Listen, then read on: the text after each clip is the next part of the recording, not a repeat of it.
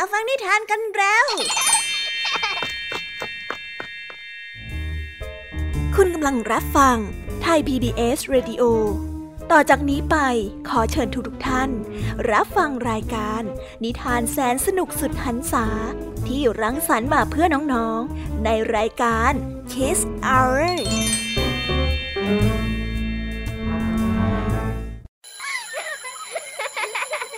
โรงเรียนเลิกแล้ว กลับบ้านพร้อมกับรายการ Kiss Hours โดยบรรยาชยโย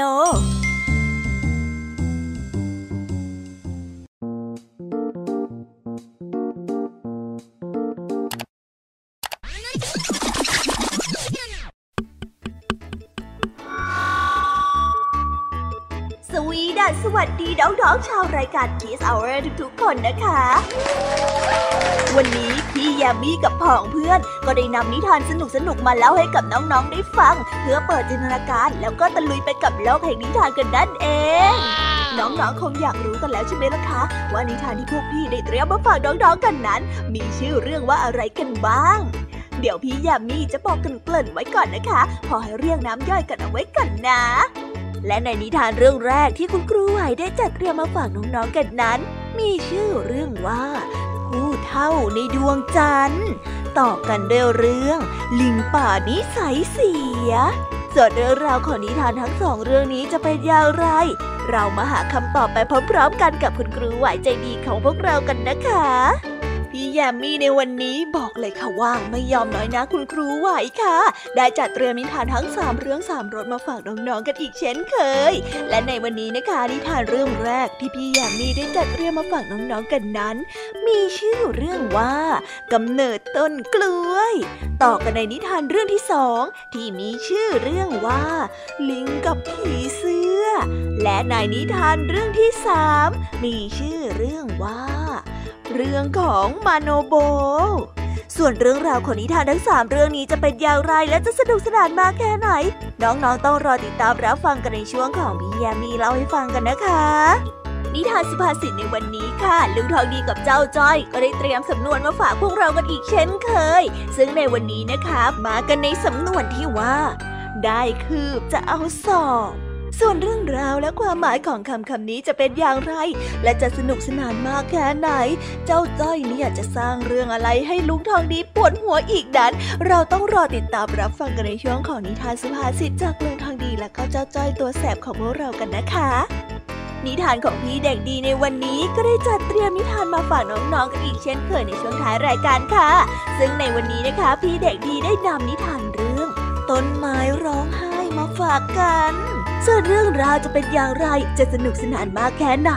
น้องๆต้องรอติดตามรับฟังกันให้ได้เลยนะคะ ในช่วงท้ายรายการกับพี่เด็กดีของเราค่ะโอ้โห เป็นยังไงกันบ้างล่ะคะ ได้ยินแค่ชื่อเรื่องนิทานก็น่าสนุกแล้วใช่ไหมล่ะคะ พี่ยามีก็ตื่นเต้นที่อยากจะรอฟังนิทานที่พวกเรารออยู่ไม่ไหวแล้วล่ะค่ะงั้นเอาเป็นว่าเราไปฟังนิทานทั้งหมดเลยดีกว่าไหมคะ เพราะว่าตอนนี้เนี่ยคุณครูหายใจดี ได้มารอน้องๆอยู่ที่หน้าห้องเรียนแล้วล่ะค่ะ งั้นเราไปหาคุณครูไหวกันเถอะนะคะ ไปกันเลย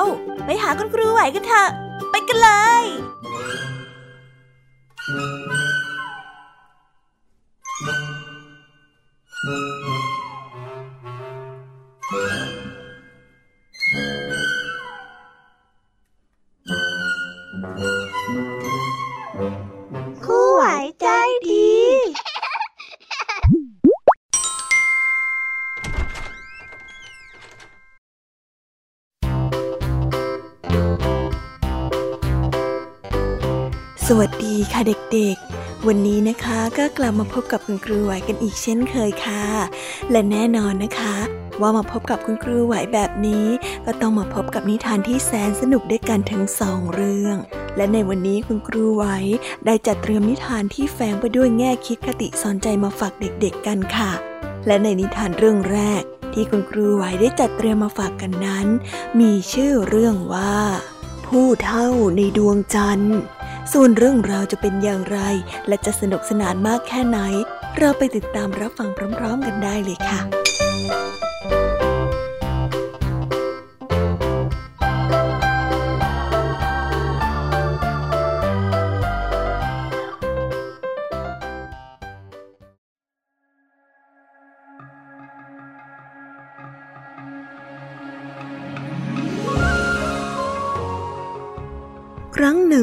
ชายชาราอยู่ในหมู่บ้านแห่งหนึ่งทำงานเลี้ยงชีพด้วยการรับจ้างตำข้าว โดยไม่มีเพื่อนฝูงเลย นอกจากกระต่ายแก่ๆตัวหนึ่งตลอดวันและในคืนเดือนหาย ชายชาราจะตำข้าว และมีกระต่ายนั่งอยู่ข้างๆ คอยกินแกลบที่ชายชารานั้นโยนให้ คืนเดือนงายคืนหนึ่ง ขณะที่ชายชารากำลังตำข้าวอยู่นั้น ก็ได้รำพึงกับตัวเองว่าเฮ้ย มันคงจะน่าสนุกไม่น้อยเลยทีเดียว ถ้าหากว่ามีหญิงแก่ๆสักคนมาคอยฝัดข้าวแยกแกลบออกไป หลังจากที่ฉันตำข้าว แล้วนางก็มาช่วยฝัดข้าวกับฉันสองคนเคล้าคอกัน แล้วก็เล่นกับเจ้ากระต่ายนี่ไปด้วยกันทั้งคืนน่ะเจ้าแม่จันทราได้ยินคำลำพึงของชายชรา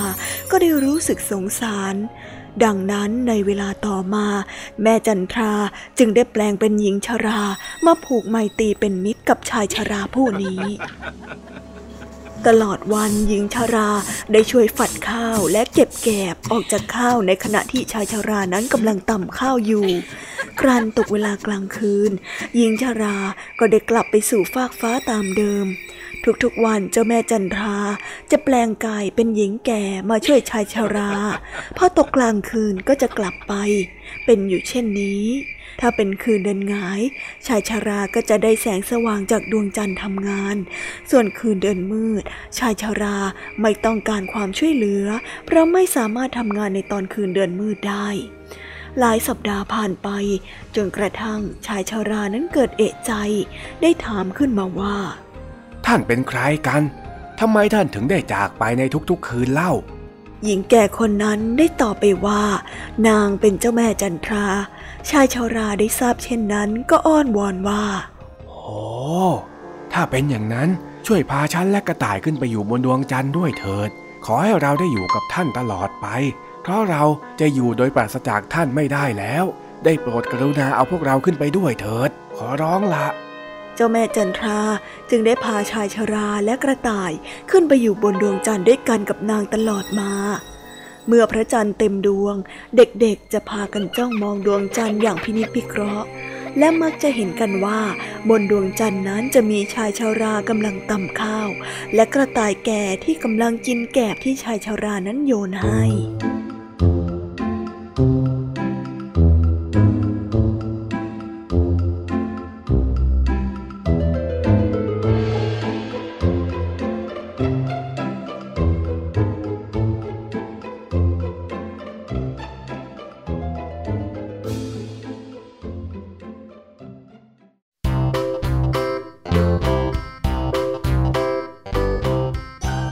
และก็จบกันไปเป็นที่เรียบร้อยแล้วนะคะสำหรับนิทานในเรื่องแรกของคุณครูไหว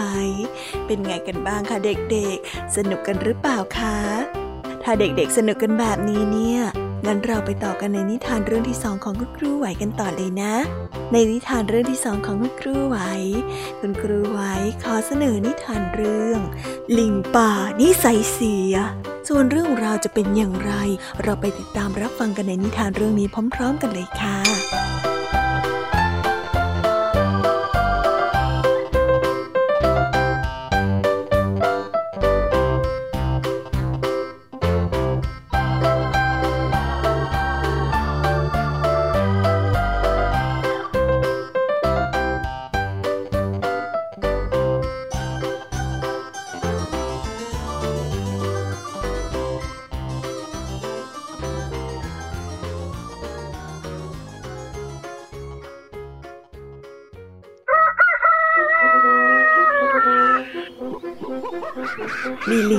ตัวหนึ่ง มันรู้สึกว่าการดำรงชีวิตอยู่กับฝูงที่มีจำนวนมากๆ นั้นน่าเบื่อหน่ายเสียจริงไหนจะต้องปฏิบัติตนให้อยู่ในกฎเกณฑ์ที่หัวหน้าของมันกำหนดขึ้นมา ต้องตื่นแต่เช้า หาอาหารรวมกับฝูงหรือถ้าหากจะประพฤติผิดจากกฎที่หัวหน้านั้นกำหนดไว้ มันก็จะถูกตำหนิหรือถูกลงโทษหนัก ครั้งสุดท้ายที่ลิงป่าตัวนี้ได้ถูกลงโทษ เพราะมันไม่ยอมออกไปหาอาหารในตอนเช้าตรู่กับเพื่อนๆของมัน ลิงป่านั้นโกรธมากได้เนรเทศตัวเองออกมาจากฝูง ท่องเที่ยวไปในป่า มันไปทุกคนทุกแห่งเท่าที่ใจต้องการ ลิงป่าพอใจในความเป็นอยู่ของมันเป็นอย่างมาก เพราะไม่มีใครคอยบงการให้ทำนู่นทำนี่ สุดท้ายลิงป่าตัวนี้ก็เลือกสถานที่แห่งหนึ่งเป็นที่อยู่อาศัย บริเวณที่มันเลือกนั้นเป็นที่ที่อุดมสมบูรณ์ด้วยผลไม้นานาชนิด แต่พออยู่ไปสักระยะ ลิงป่าไม่พอใจนกดูว่าวที่อาศัยอยู่บริเวณใกล้ๆเพราะนกดูว่าวพวกนี้จะส่งเสียงร้อง กาว่าวกาว่าวตั้งแต่ตะวันนั้นยังไม่พ้นแนวป่า ลิงป่าไม่ชอบเลย เพราะเสียงนั้นรบกวนเวลานอนของมัน อากาศยามเช้าเย็นสบายทำให้มันหลับอย่างมีความสุข แต่ลิงป่าต้องมานอนผวา เพราะเสียงร้องก้องแนวป่าของนกดูว่าวเมื่อถูกการรบกวนเป็นเวลานานวันเข้า ลิงป่าไม่ยอมอดทนอีกแล้ว ซึ่งปกติมันไม่ชอบความอดทนอยู่แล้ว ลิงป่าจึงรีบไปยังที่อยู่ของนกดูว่าวตั้งแต่เช้ามืดด้วยอารมณ์ที่ขุ่นมัว นี่ เจ้านกปากเปราะ แหกขี้ตาขึ้นมาแกก็ส่งเสียงรบกวนชาวบ้านให้หนวกหูเล่น แกเงียบเสียงหน่อยได้ไหมเนี่ย ฉันน่ะรำคาญแกจะแย่อยู่แล้ว ลิงป่าได้แยกเคี้ยวบอกด้วยอารมณ์ที่หงุดหงิด เจ้าลิงน้อย ข้าน่าทำหน้าที่เป็นนาฬิกาปลุกป่าดงพงไพรเสียงร้องของข้าเนี่ยทำให้สัตว์ป่าต่างๆ ตื่นขึ้นมาทำงาน ออกมาหากินเลี้ยงปากเลี้ยงท้องแต่เช้าตรู่จะได้ทันอยู่ทันกินไม่อดตายยังไงล่ะ แกยังจะมาหลับตานอนเพลินอยู่อีกเชียวหรือ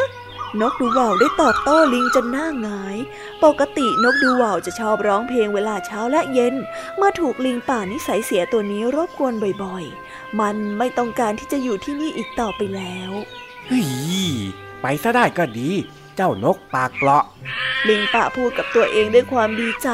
ต่อไปจะได้ไม่มีใครมารบกวนเวลามันนอนในตอนเช้า ทุกเช้าสัตว์ป่าจะออกมาหากินผลไม้ต่างๆ นก ลิงและสัตว์อื่นๆ ต่างเก็บกินผลไม้สุกแทบไม่ทัน ยิ่งพอถึงเวลาฤดูแล้ง ผลไม้ที่เป็นอาหารของสัตว์ต่างๆ ยิ่งหายากมากยิ่งขึ้น บรรดาสัตว์ป่าต่างๆ ต่างพากันอพยพเข้าไปอยู่ในบริเวณป่าที่อุดมสมบูรณ์มากกว่า เมื่อไม่มีนกดูว่าวและสัตว์อื่นๆ รบกวน ลิงป่าได้รู้สึกสบาย ตื่นนอนตะวันสายโด่งทุกวันแต่เนื่องจากผลไม้ในป่าน้อยลง จึงถูกสัตว์อื่นๆ เก็บกินเสียก่อน ลิงป่านั้นต้องอดอาหารติดต่อกันหลายวัน เพราะมันออกหากินผลไม้ได้ล่าช้ากว่าสัตว์ตัวอื่น ลิงป่าอดอาหารอยู่หลายวันจนมันรู้สึกหิวเป็นอย่างมาก มันได้เริ่มรู้สึกสำนึกว่า การนอนตื่นสายนั้นไม่ทำให้เกิดผลดีอะไรเลย ลิงป่าได้เริ่มนึกถึงหัวหน้าของลิงที่คอยพร่ำสอนเมื่อมันทำอะไรไม่ถูกไม่ควร และได้คิดถึงนกดูว่าวที่ร้องปลุกยามเช้าให้มันออกไปหากิน ก่อนที่จะถูกสัตว์อื่นเก็บกินไปจนหมด เมื่อสำนึกได้ดังนั้นแล้ว ลิงป่าได้เริ่มฝึกตัวเองให้รู้จักการปรับตัวให้ตื่นแต่เช้าตรู่และรู้จักอยู่ร่วมกับผู้อื่นได้ดีมากยิ่งขึ้น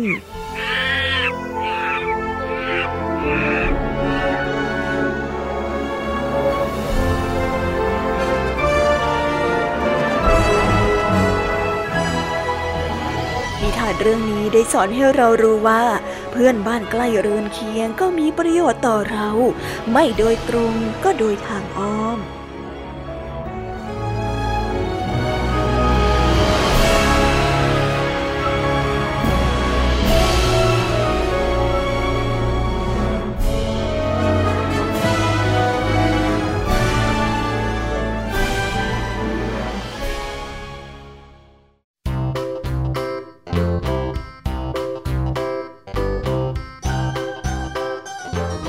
แล้วก็จบกันไปเป็นที่เรียบร้อยแล้วนะคะสำหรับนิทานทั้งสองเรื่องของคุณครูไหว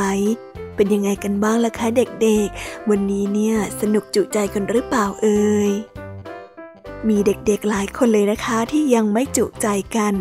งั้นเราไปต่อกันในนิทานช่วงต่อไปกันเลยดีกว่าไหมคะเอาละค่ะ งั้นเราไปต่อกันในนิทานช่วงต่อไปกับช่วงพี่ยมมี่เล่าให้ฟังกันเลยนะคะ แต่สำหรับตอนนี้เนี่ย เวลาของคุณครูไหวก็ได้หมดลงไปแล้ว งั้นครูไหวต้องขอตัวลากันไปก่อนแล้วนะคะ สวัสดีค่ะ บ๊ายบาย และพบกันใหม่นะคะเด็กๆ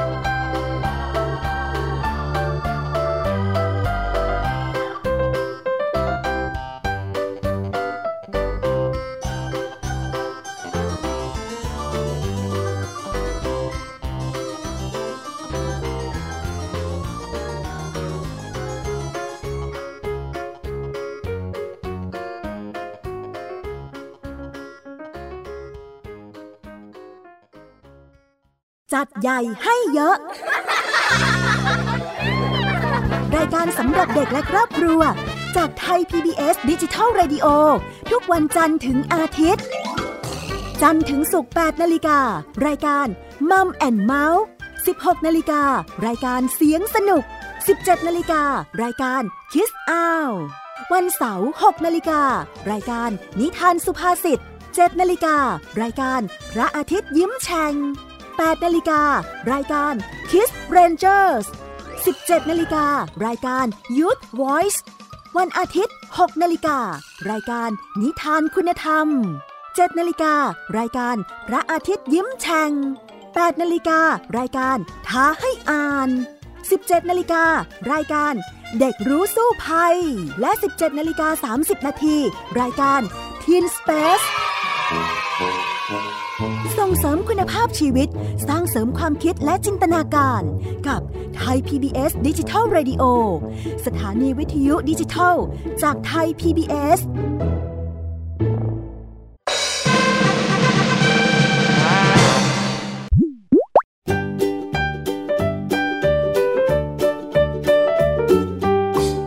วีดัสสวัสดีค่ะ น้องๆที่น่ารักทุกๆคนของพี่ยามีนะคะ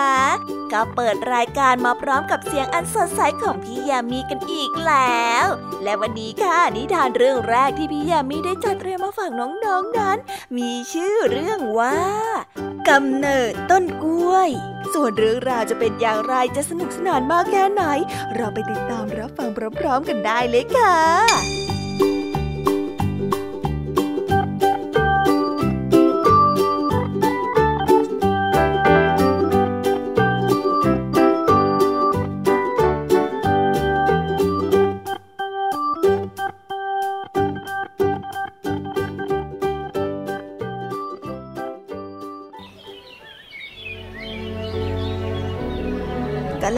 หนึ่งนานมาแล้ว มีอาณาจักรแห่งหนึ่งมีความอุดมสมบูรณ์ ท้องทุ่งเขียวขจี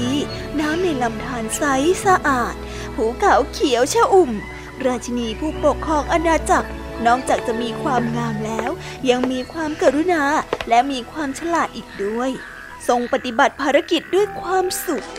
ขอให้ทุ่งนาของเรามีข้าว และราชินีของเราก็จะมีความสุข พวกผู้ชายต่างพากันพูดเช่นนี้ ขอให้เราดูแลบ้านเบืองให้สะอาด และจัดบ้านให้งดงาม แล้วราชินีก็จะมีความภาคภูมิใจในตัวของพวกเราพวกผู้หญิงได้พูดเช่นนี้ ขอให้พวกเราทำความดี แล้วราชินีกับพ่อแม่ของเราก็จะรักเรา พวกเด็กๆก็จะพูดเช่นดีคำพูดเหล่านั้นดูไม่น่าเชื่อ แต่เป็นคำสัญญาที่เขาได้ทำตามนั้น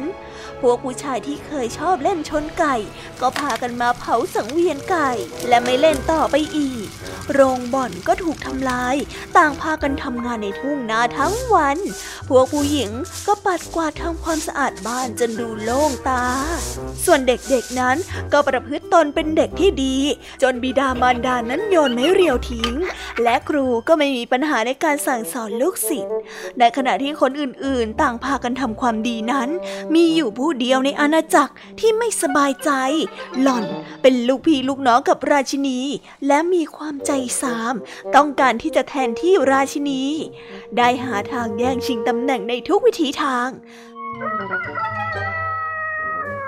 หลายปีผ่านไป ราชินีได้ปกครองประชาชนตามลำพัง พระราชาและเจ้าชายจากหลายเมืองต่างมาขอความรักจากราชินี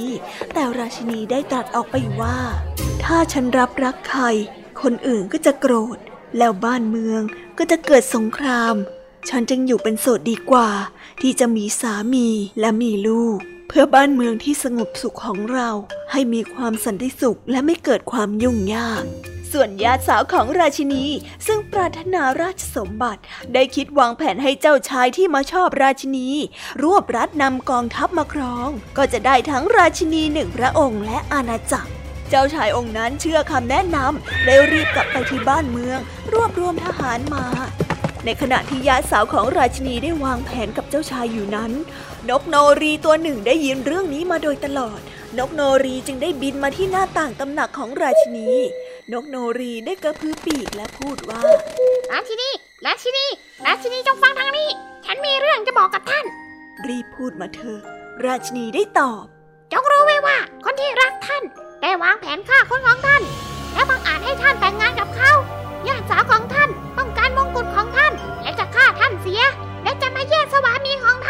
าน บแล้ว นกโนรีก็ได้บินจากไป ราชินีนั้นทรงกลัดกลุ้มพระไทย ฉันพยายามปกครองบ้านเมืองด้วยความรอบคอบและระมัดระวังเป็นอย่างดี พยายามทำให้ประชาชนของฉัน มีความสุขเท่าที่จะทำได้ แต่แล้วญาติของฉันก็มาทรยศอย่างนั้นเหรอราชินีได้ทุกระทมตอมตมเป็นอย่างยิ่ง พระนางไม่อาจแจ้งให้ผู้ใด รู้ถึงความเสียพระทัยว่ามีมากมายเพียงใด คืนนั้นพระนางได้มีรับสั่งให้ทุกคนออกจากวังไปอยู่วังนอกทั้งหมด ซึ่งทำให้ทุกคนนั้นประหลาดใจที่ได้รับคำสั่งเช่นนี้ แต่ก็คิดว่าราชินีคงมีเหตุผลที่ดีเพราะพระนางไม่เคยทำสิ่งใดที่ปราศจากเหตุผลมาก่อนเลย เมื่อทุกคนในวังออกไปจนหมด ราชินีได้ปิดประตูห้องแล้วจุดไฟเผาไฟนั้นได้ลุกลามไหม้ไปอย่างรวดเร็วประชาชนได้เห็นเปลวไฟ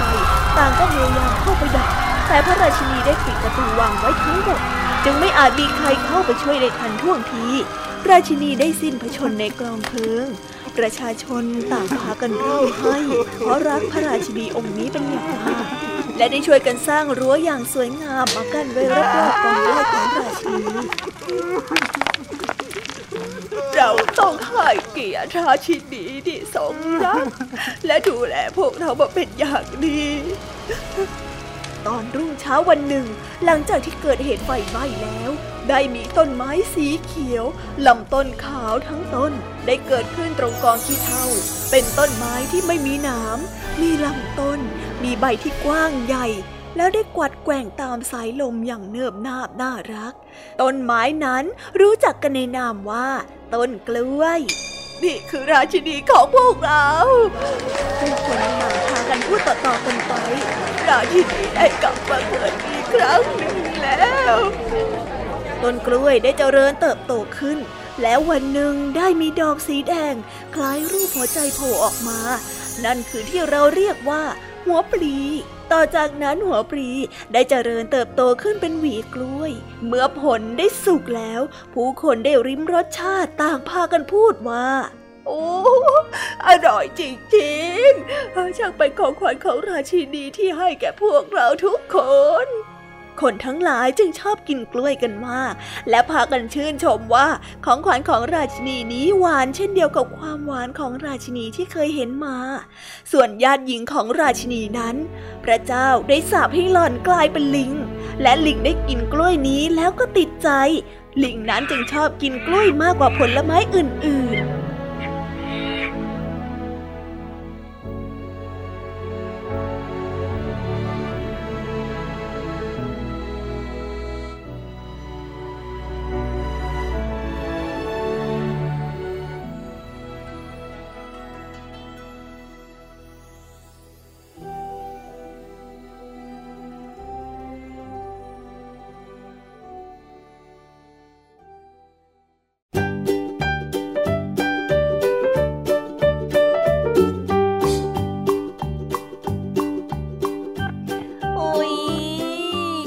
นิทานเรื่องแรกของพี่ยามีกันลงไปแล้วว่าเผิ่แป๊บแป๊บเดียวเอ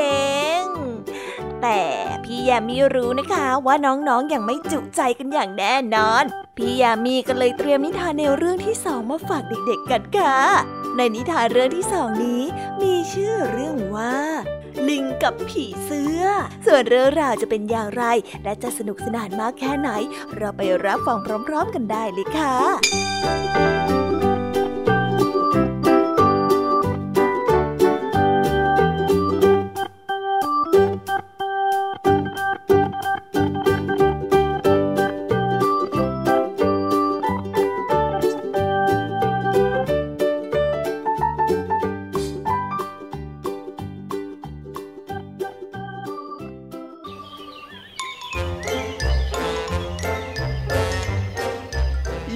ในป่าแห่งหนึ่ง ที่นั่นมีลิงและผีเสื้อเป็นจำนวนมาก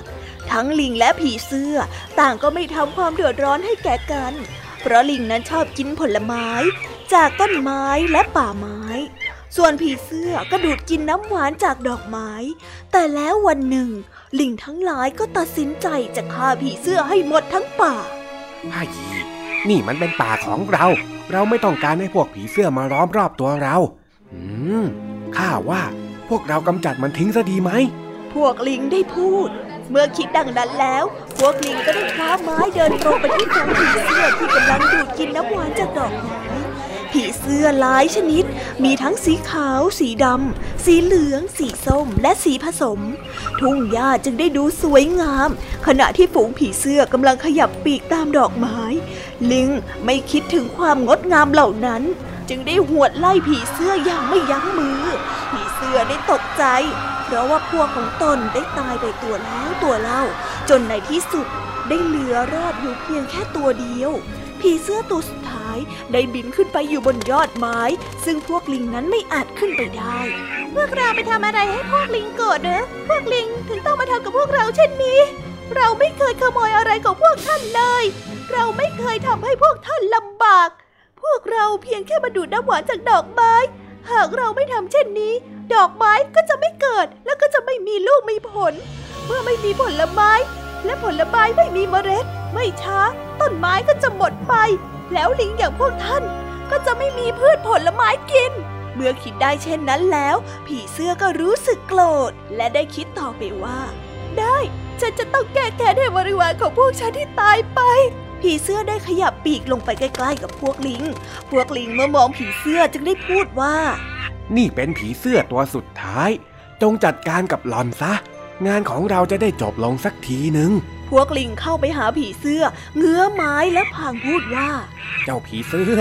จงเข้ามาใกล้ๆให้เราตีทีเถอะนะ อย่าทำเป็นหนีไปเลย ยังไงเจ้าก็หนีไม่พ้นหรอก พวกลิงต่างพากันประหลาดใจที่ผีเสื้อบินลงมาใกล้ๆ เหมือนจะทำตามคำสั่ง ผีเสื้อได้บินไปเกาะที่หน้าผากของลิงตัวใหญ่ และพลางพูดขึ้นมาว่าข้าฉันสิข้าฉันเลยถ้าพวกเธอต้องการ พวกลิงได้เงื้อไม้ตี แต่แทนที่จะถูกผีเสื้อ ไม้ได้พลางไปโดนหัวหน้าของลิงแทน ส่วนผีเสื้อนั้นก็ได้บินไปเกาะที่หน้าผากของลิงอีกตัวพลางได้ร้องท้าทายว่าข้าฉันเลย แค้นใจสินะ ฆ่าฉันสิ ตีฉัน เมื่อลิงได้ตีตามคำท้า แทนที่จะถูกที่ผีเสื้อ แต่ก็ตีที่หัวลิงทุกครั้ง ลิงจึงได้ถูกตีตายไปหลายตัว ตัวแล้วตัวเล่า ในที่สุดก็เหลือมีเพียงแค่ลิงตัวเดียว มันพยายามที่จะตีผีเสื้อให้ได้ แต่ก็ไม่เป็นผลสำเร็จ ลิงจึงได้ยืนหอบอยู่หน้ากองหิน ผีเสื้อได้เกาะอยู่บนใบไม้ และได้พูดกับลิงไปว่าโปรดได้วางไม้ที่มือของท่านลงกอดเถิด ฉันจะขอพูดดีๆกับท่าน ลิงได้วางไม้พลางพูดออกมาว่า แกจะพูดอะไรก็ว่ามาสิ ท่านก็เห็นอยู่แล้ว ท่านเป็นลิงตัวสุดท้ายในป่าแห่งนี้ และฉันก็เป็นผีเสื้อตัวสุดท้ายเช่นกัน พวกผีเสื้อไม่เคยทำให้พวกท่านเดือดร้อนแต่อย่างไรเลย พวกเราไม่เหมือนยุง หรือว่าหมัดที่ชอบกัดกินพวกท่านทั้งวันทั้งคืน เราเพียงแค่ดูดน้ำหวานจากดอกไม้เท่านั้น ไม่เคยทำร้ายใคร ในทางตรงกันข้าม ถ้าเราไม่นำเรนูจากดอกไม้ดอกหนึ่งไปยังอีกดอกหนึ่ง มันก็จะไม่เกิดผลใดขึ้นมา เมื่อเป็นเช่นนั้น ในไม่ช้าพวกท่านก็จะไม่มีผลไม้กิน แล้วท่านคิดว่าเราควรจะทำเช่นไรกัน ลิงได้ถาม ท่านกับฉันก็ตกลงกันว่าต่างคนต่างอยู่ พวกท่านก็กินผลไม้ไปตามเดิม ส่วนฉันและลูกหลานของฉันก็จะดูดน้ำหวานจากดอกไม้เหมือนกัน ผีเสื้อได้ตอบ ลิงได้ตกลงตามนี้ และตั้งแต่นั้นเป็นต้นมาลิงกับผีเสื้อก็ไม่ได้ทะเลาะเบาแหวงกันอีกเลย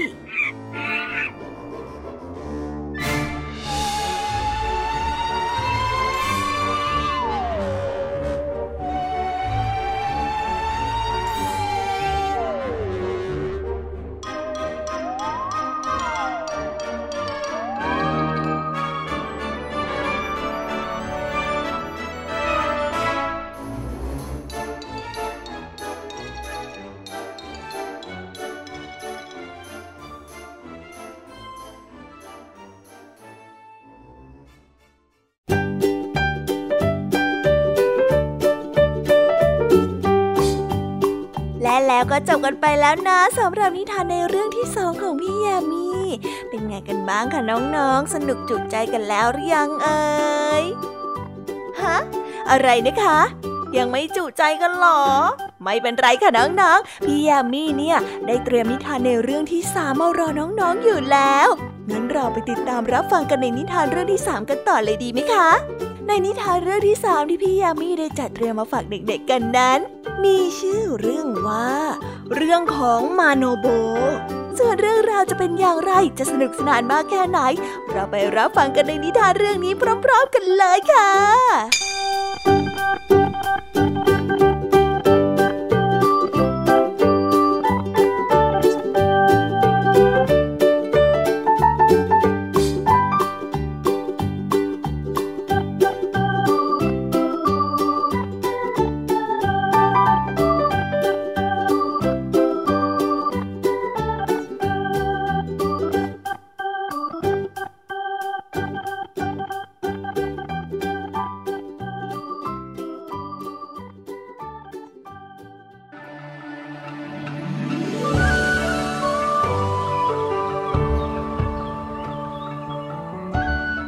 มาโนโบ อาศัยอยู่ในป่าบูกิต บ้านของเขาสร้างอยู่บนต้นไม้สูงทำด้วยกิ่งไม้ ฟาง และขนนก ผิวหนังของเขาเป็นแผลที่ไม่มีใครรักษาให้หายได้ เขามีชีวิตอยู่ด้วยการวางกับดักในป่า และด้วยความจนนั้น เสื้อที่เขาใส่ก็ทำจากขนนก เขาได้ออกไปวางกับดักในป่าในตอนเช้ามืด และได้ออกไปตรวจก่อนที่ตะวันจะตกดิน เขาไม่เคยล่าสัตว์อื่น นอกจากไก่ป่า แต่วันหนึ่งเมื่อเขาได้ไปตรวจดูกับดักสัตว์ป่า เขาได้พบว่าไม่มีสัตว์ติดกับเลย เขารู้สึกประหลาดใจที่กับดักทุกอันได้ถูกเปิด แต่ไม่มีสัตว์ติดอยู่ ในวันต่อมาก็ไม่มีสัตว์ติดกับดักอีกเช่นเคยทำให้เขาได้นึกสงสัย เพราะว่ามีขนนกใหม่ๆหล่นอยู่ใกล้ๆแต่ไม่มีสัตว์ตัวใดอยู่เลย ด้วยเหตุนั้นในวันที่สามเขาจึงแอบซุ่มดูอยู่ที่ใต้พุ่มไม้ เขาได้คอยอยู่ไม่นานไก่ป่าหลายตัวก็ได้เดินมาติดกับดัก แล้วก็มีหนูตัวใหญ่ตัวหนึ่งกับงูตัวใหญ่อีกหนึ่งตัว เข้ามาเอาไก่ป่าที่ติดกับกับดักออกไปอย่างเงียบๆ มาโนโบกระโจนออกไปไล่ล่าตามเจ้าหัวขโมยและเขาก็จับได้ก่อนที่จะเข้าไปในโพรงโคนต้นไม้ มาโนโบได้พูดขู่ว่า อืม แกจะต้องใช้หนี้ที่ขโมยฉันด้วยชีวิต เขาพูดพร้อมกับยกหอกขึ้นทำท่าจะแทง ทั้งหนูและงูได้พูดกับเขาไปว่านายเฮ้ยปล่อยไว้ชีวิตพวกเราได้เถิด แล้วเรานะ่ะให้ของวิเศษแก่ท่าน ของวิเศษอะไรกัน เขาได้ถามเจ้าหนูได้ดึงหนวดออกมาสามเส้น ส่วนงูก็คาบขนนกสามอันออกมายื่นให้ ของทั้งสองอย่างเนี้ยถูคนตายให้ฟื้นคืนชีพขึ้นมาได้ มาโนโบได้รับขนนกกับหนวดของหนูและพูดขึ้นมาว่า ฉันจะไว้ชีวิตแก ถ้าหากว่าแกสัญญาว่าจะไม่ขโมยอีก เราจะระลึกถึงความกรุณาของท่านตลอดไป เจ้างูและหนูพูดพร้อมกัน ในครั้งนั้นหัวหน้าหมู่บ้านมีลูกสาวแสนสวยคนหนึ่ง หัวหน้าหมู่บ้านรักลูกสาวคนนี้เป็นอย่างมาก และไม่ต้องการให้แต่งงานเร็วกว่ากำหนดไว้ จึงเก็บลูกสาวไว้ให้พ้นจากคนที่มาติดต่อ โดยซ่อนลูกสาวไว้ในหอคอยที่สูง ที่ตั้งอยู่บนเสาต้นเดียว และได้มีหญิงชาราคนหนึ่งคอยดูแลรับใช้ อาหารและเสื้อผ้าของคนทั้งสองนั้น จะถูกส่งขึ้นไปด้วยการใช้เชือกดึง หนูและงูรู้เรื่องลูกสาวของหัวหน้าหมู่บ้าน และตั้งใจจะช่วยหล่อน ทั้งสองได้รีบไปที่เชิงหอสูงอย่างเงียบๆในตอนกลางคืน หนูได้เริ่มแทะเสาให้เป็นโพรง มันได้แทะด้วยความอดทนทุกคืน และในที่สุดก็ได้แทะจนถึงปลายเสา และได้ทะลุถึงที่อยู่ของลูกสาวหัวหน้าหมู่บ้าน ต่อจากนั้นงูก็ได้เลื้อยขึ้นไปตามโพรงที่หนูแทะ ขึ้นไปกัดหญิงสาวที่ข้อเท้า แล้วนำกลับลงมาให้กับหนูที่คอยนั่งอยู่ข้างล่าง หญิงสาวเมื่อถูกงูกัดก็ได้ล้มลงไปกับพื้น และถึงแก่ความตาย หญิงชราเห็นเช่นนั้นก็ร้องขึ้นมาด้วยเสียงอันดังว่าท่านหัวหน้าลูกสาวของท่านตายแล้ว ลูกสาวของท่านตายแล้วหัวหน้าหมู่บ้านได้ทราบเรื่องก็ตกใจมาก ได้สั่งให้หมอรีบไปแก้ไขโดยด่วน พวกหมอได้รีบผสมยาสมุนไพรรักษา แต่ก็ไม่มียาขนาดใดช่วยให้หล่อนฟื้นคืนชีพขึ้นมาได้ ตลอดทั้งหมู่บ้านได้พากันโศกเศร้าเสียใจ เมื่อหมอได้หมดหนทางการรักษา ที่ปรึกษาหัวหน้าจึงแนะนำว่าควรเปิดโอกาสให้ทุกๆ คนมาช่วย อาจจะมีคนที่รักษาได้สักคนหนึ่งหัวหน้าได้เห็นชอบด้วย จึงให้คนไปตีของร้องเปล่า ให้เรียกคนมารวมกัน และเล่าเรื่องที่เกิดขึ้นให้ฟัง รก็ตามที่ทำให้ลูกสาวของเราฟื้นชีวิตขึ้นมาได้ เราจะยกลูกสาวให้ไปแต่งงานด้วย หัวหน้าได้ประกาศบอก ทุกคนเมื่อทราบเช่นนั้นต่างพากันอาสารักษาด้วยวิธีต่างๆ แต่ก็ไม่มีใครสามารถทำให้หญิงสาวฟื้นขึ้นมาได้เลย หัวหน้าหมู่บ้านยังไม่ยอมแพ้ ได้ถามคนที่ไปประกาศเรียกว่า เจ้าเรียกทุกคนมาหมดแล้วหรือ มันต้องมีใครสักคนหนึ่งที่สามารถรักษาลูกสาวของข้าได้สิ อ่า มีอยู่คนหนึ่งที่ยังไม่ได้เรียกตัวมา เขาเป็นคนประหลาดชอบกลจึงไม่ได้เรียกมาน่ะ เขาอาศัยอยู่ในรังนกบนไม้ เสื้อผ้าของเขาก็ทำด้วยขนนก ผิวหนังของเขานั้นเต็มไปด้วยแผลแบบเป็นคนไม่ค่อยสมประกอบเท่าไหร่น่ะ ข้าไม่คิดว่าเขาจะมาช่วยคุณหนูของเราได้เลยไม่ได้เรียกมาน่ะ คนประกาศได้ตอบ ถึงกระนั้นก็เถอะ ไปเอาตัวเขามาเดี๋ยวนี้ บางทีเขาอาจจะช่วยลูกสาวเราก็ได้ หัวหน้าได้สั่ง โดยเหตุนั้น มาโนโบจึงได้ถูกนำตัวไปที่หมู่บ้าน เมื่อมาโนโบเห็นหญิงสาวที่ตายไปแล้ว เขาได้เอาหนวดของหนูและขนนกที่หนูให้ เอามาถูกับผิวหนังของหญิงสาว ชั่วครู่หญิงสาวได้รู้สึกตัวและลุกขึ้น นั่งลืมตา ยิ้มได้ และพูดกับทุกคนเหมือนไม่มีอะไรเกิดขึ้น มาโดโบเพิ่งสำนึกได้ว่า ตัวของเขาเองก็อาจจะรักษาด้วยหนวดของหนูและขนนกวิเศษนี้ได้ เขาจึงได้เอาหนวดของหนูและขนนกวิเศษ แตะที่แผลตามร่างของเขา ในทันใด ผิวหนังของเขาก็สะอาดปราศจากริ้วรอยที่น่ารังเกียจและกลายเป็นหนุ่มรูปงามขึ้นมาในทันที ในที่สุดมาโนโบก็ได้แต่งงานกับหญิงสาวแสนสวย และมีชีวิตด้วยความสุขต่อมาอีกช้านาน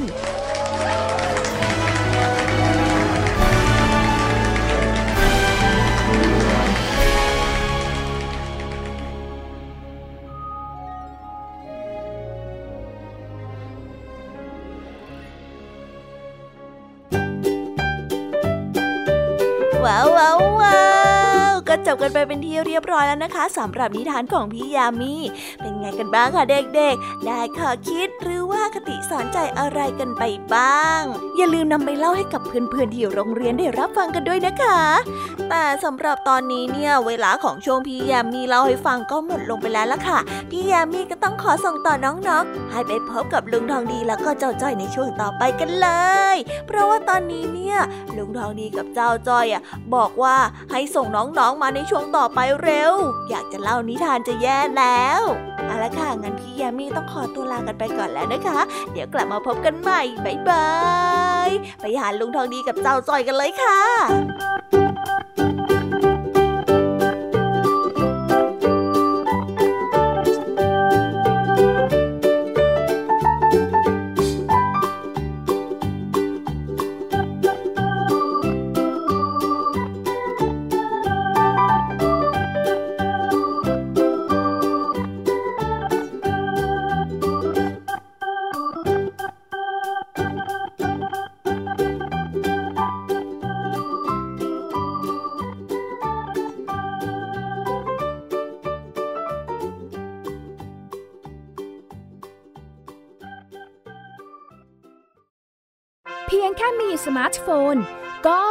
ได้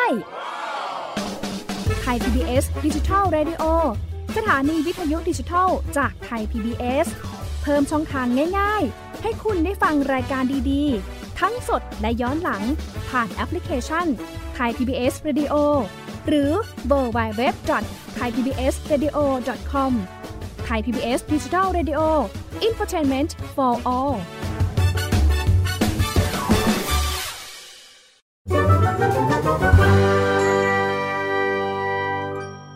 นิทานสุภาษิต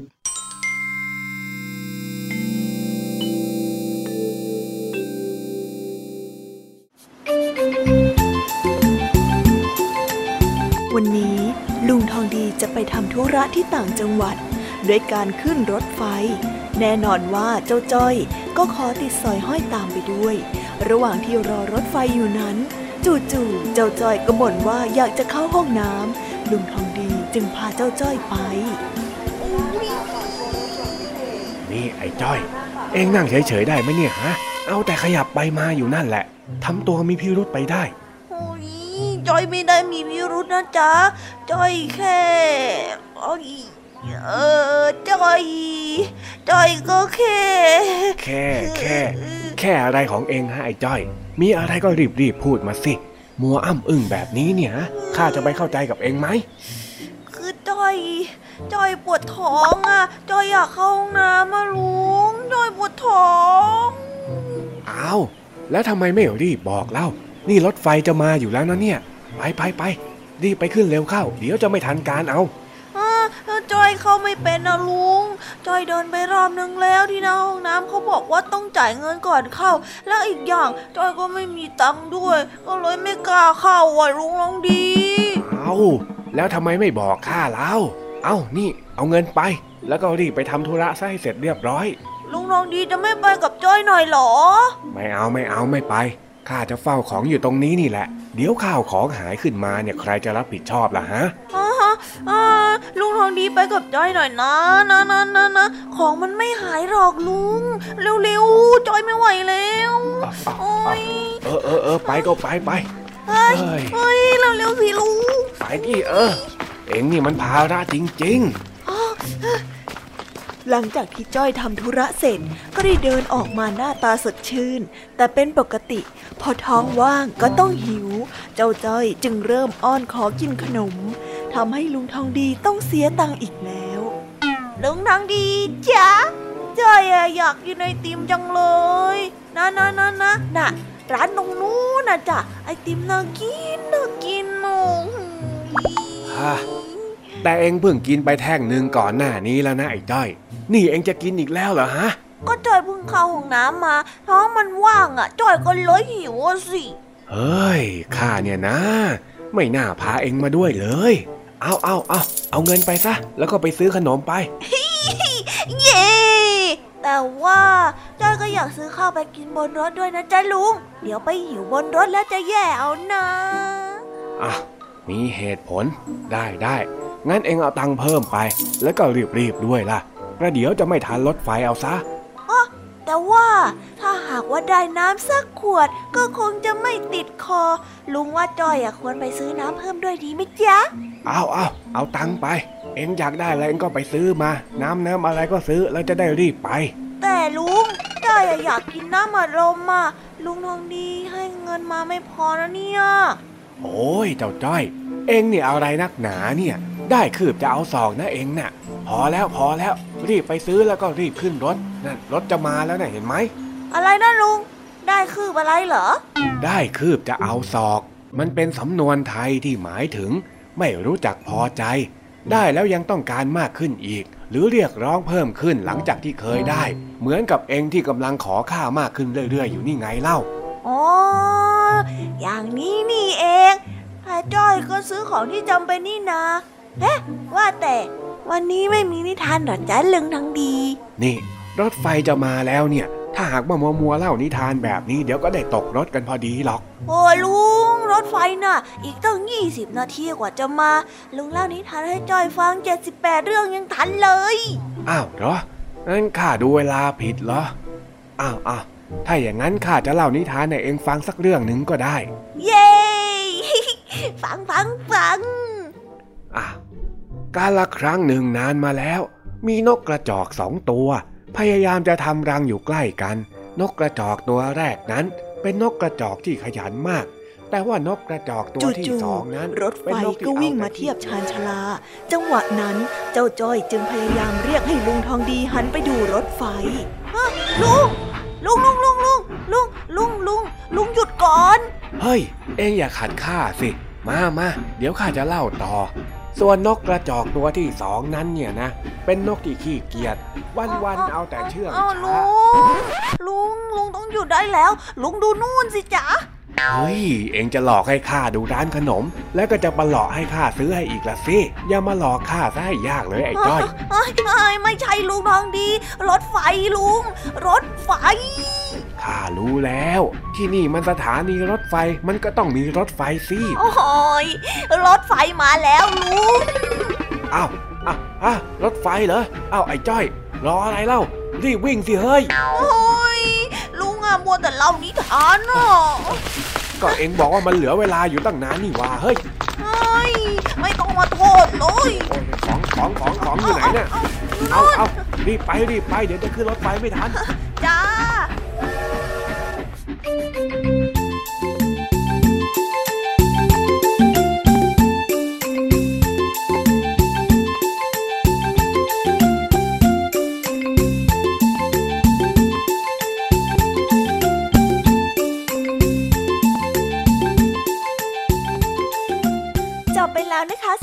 ทานสุภาษิตสนุกสนุกจากลุงทองดี และก็เจ้าจอยจอบปัญหาของเรา แต่เดี๋ยวก่อนนะคะน้องๆ อย่าเพิ่งรีไปไหนนะคะ เรายังมีนิทานแสนสนุกจากน้องเด็กดีมารอน้องๆอยู่แล้ว ถ้าน้องๆพร้อมกันแล้ว เราไปฟังนิทานจากพี่เด็กดีกันเลยค่ะ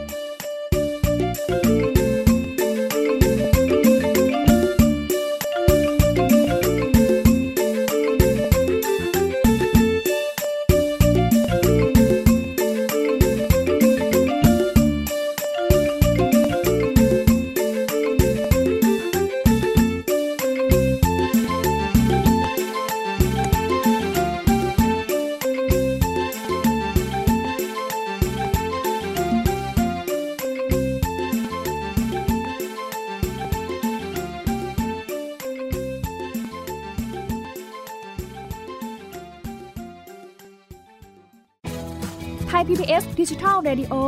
Infotainment for All สถานีวิทยุดิจิทัล จากไทย PBS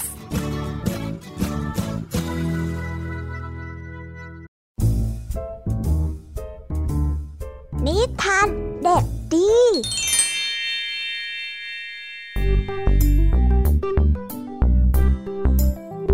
สวัสดีครับน้องๆ วันนี้ก็กลับมาพบกับพี่เด็กดีกันอีกแล้ว และแน่นอนว่ามาพบกับพี่เด็กดีแบบนี้ ก็ต้องกลับมาพบกับนิทานที่แสนสนุกกันในช่วงท้ายรายการ และวันนี้นะครับ พี่เด็กดีก็ได้เตรียมนิทานเรื่อง ต้นไม้ร้องไห้มาฝากกัน ส่วนเรื่องราวจะเป็นอย่างไร ถ้าน้องๆออยากจะรู้กันแล้ว งั้นเราไปติดตามรับฟังกันได้เลยครับ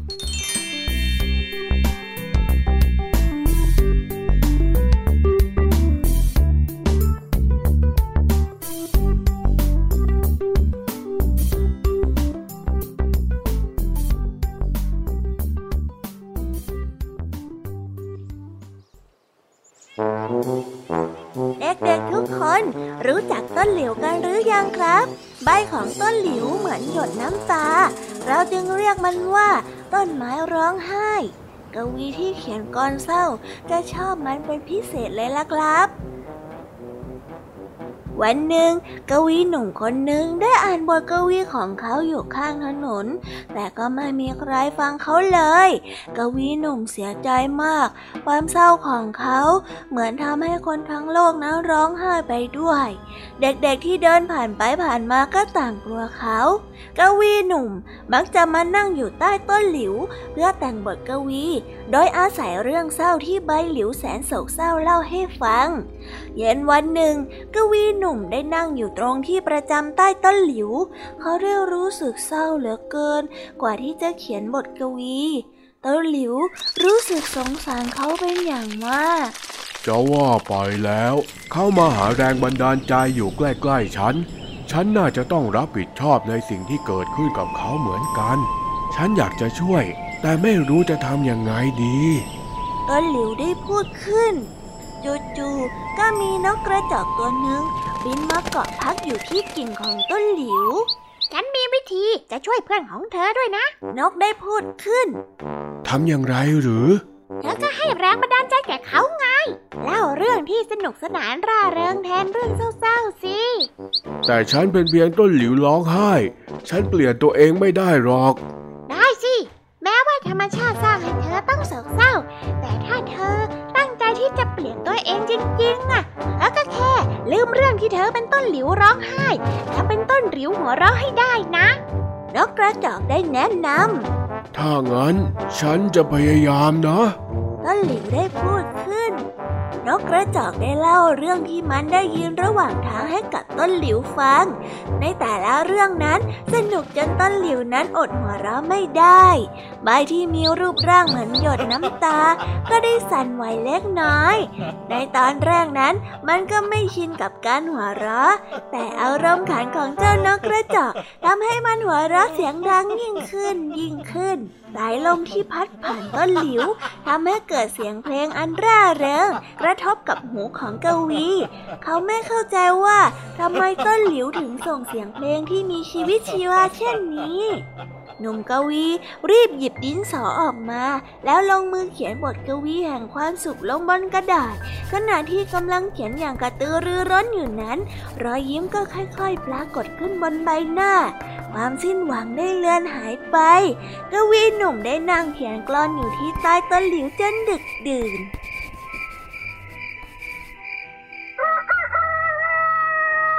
ในวันรุ่งขึ้น พระอาทิตย์ที่ร่าเริงก็ได้ส่องแสงปลุกให้ทุกคนนั้นตื่นขึ้นมา นกกระจอกได้บินเข้าไปในเมือง เพื่อหาอาหารตามปกติ ต้นหลิวได้ยืนสงบนิ่ง มันไม่ได้เป็นต้นไม้ที่ร้องไห้อีกต่อไป ส่วนกวีหนุ่มนั้นเมื่อถูกแสงแดดปลุกให้ตื่น เขาก็ได้เข้าไปในเมืองเพื่ออ่านบทกวีใหม่ของเขา บทกวีที่สนุกสนาน พูดถึงแต่เรื่องที่น่าเบิกบานใจ ทุกๆคนได้ยินก็แทบจะไม่เชื่อกับหูของตัวเอง เพราะเขาต่างถามกวีหนุ่มว่า ได้แรงบันดาลใจมาจากที่ไหน กวีหนุ่มได้ยิ้ม แต่ก็ไม่พูดอะไร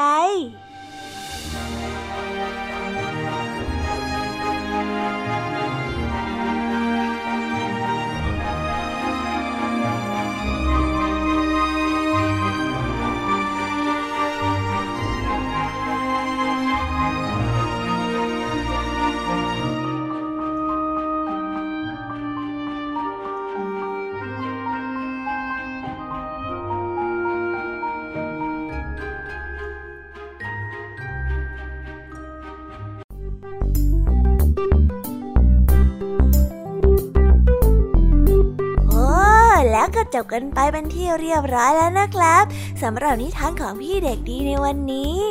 เป็นยังไงกันบ้างล่ะครับน้องๆ สนุกกันหรือเปล่าเอ่ยถ้าน้องๆสนุกกันแบบนี้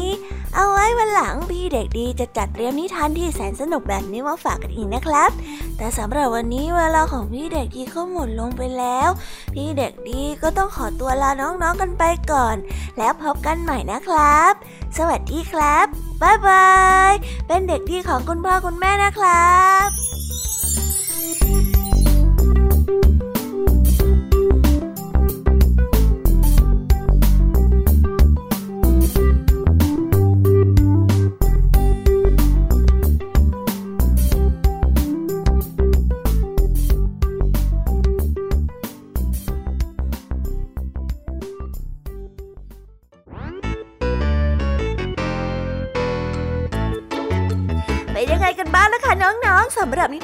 านหลายเรื่องราวที่ได้รับฟังกันไปในวันนี้ สนุกกันหรือเปล่าเอ่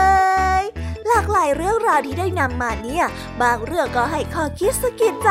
บางเรื่องก็ให้ความสนุกสนานเพลิดเพลิน แล้วแต่ว่าน้องๆเนี่ยจะเห็นความสนุกสนานในแง่มุมไหนกันบ้าง ส่วนพี่ยามีแล้วก็พ่อง เนี่ยก็มีหน้าที่ในการนำนิทานมาส่งตรงถึงน้องๆแค่นั้นเองล่ะค่ะ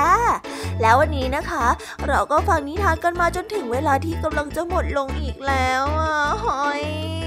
ใคร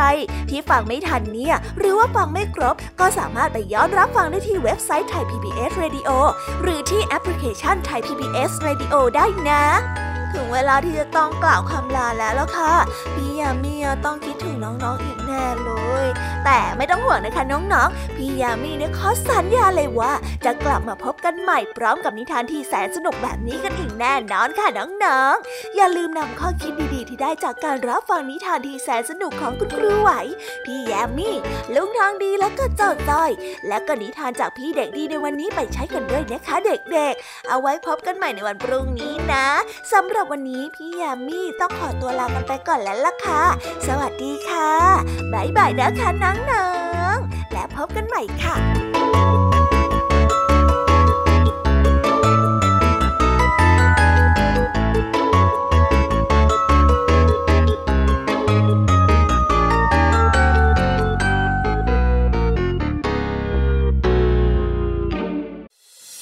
ติดตามรับฟังรายการย้อนหลังได้ที่เว็บไซต์และแอปพลิเคชันไทย PBS Radio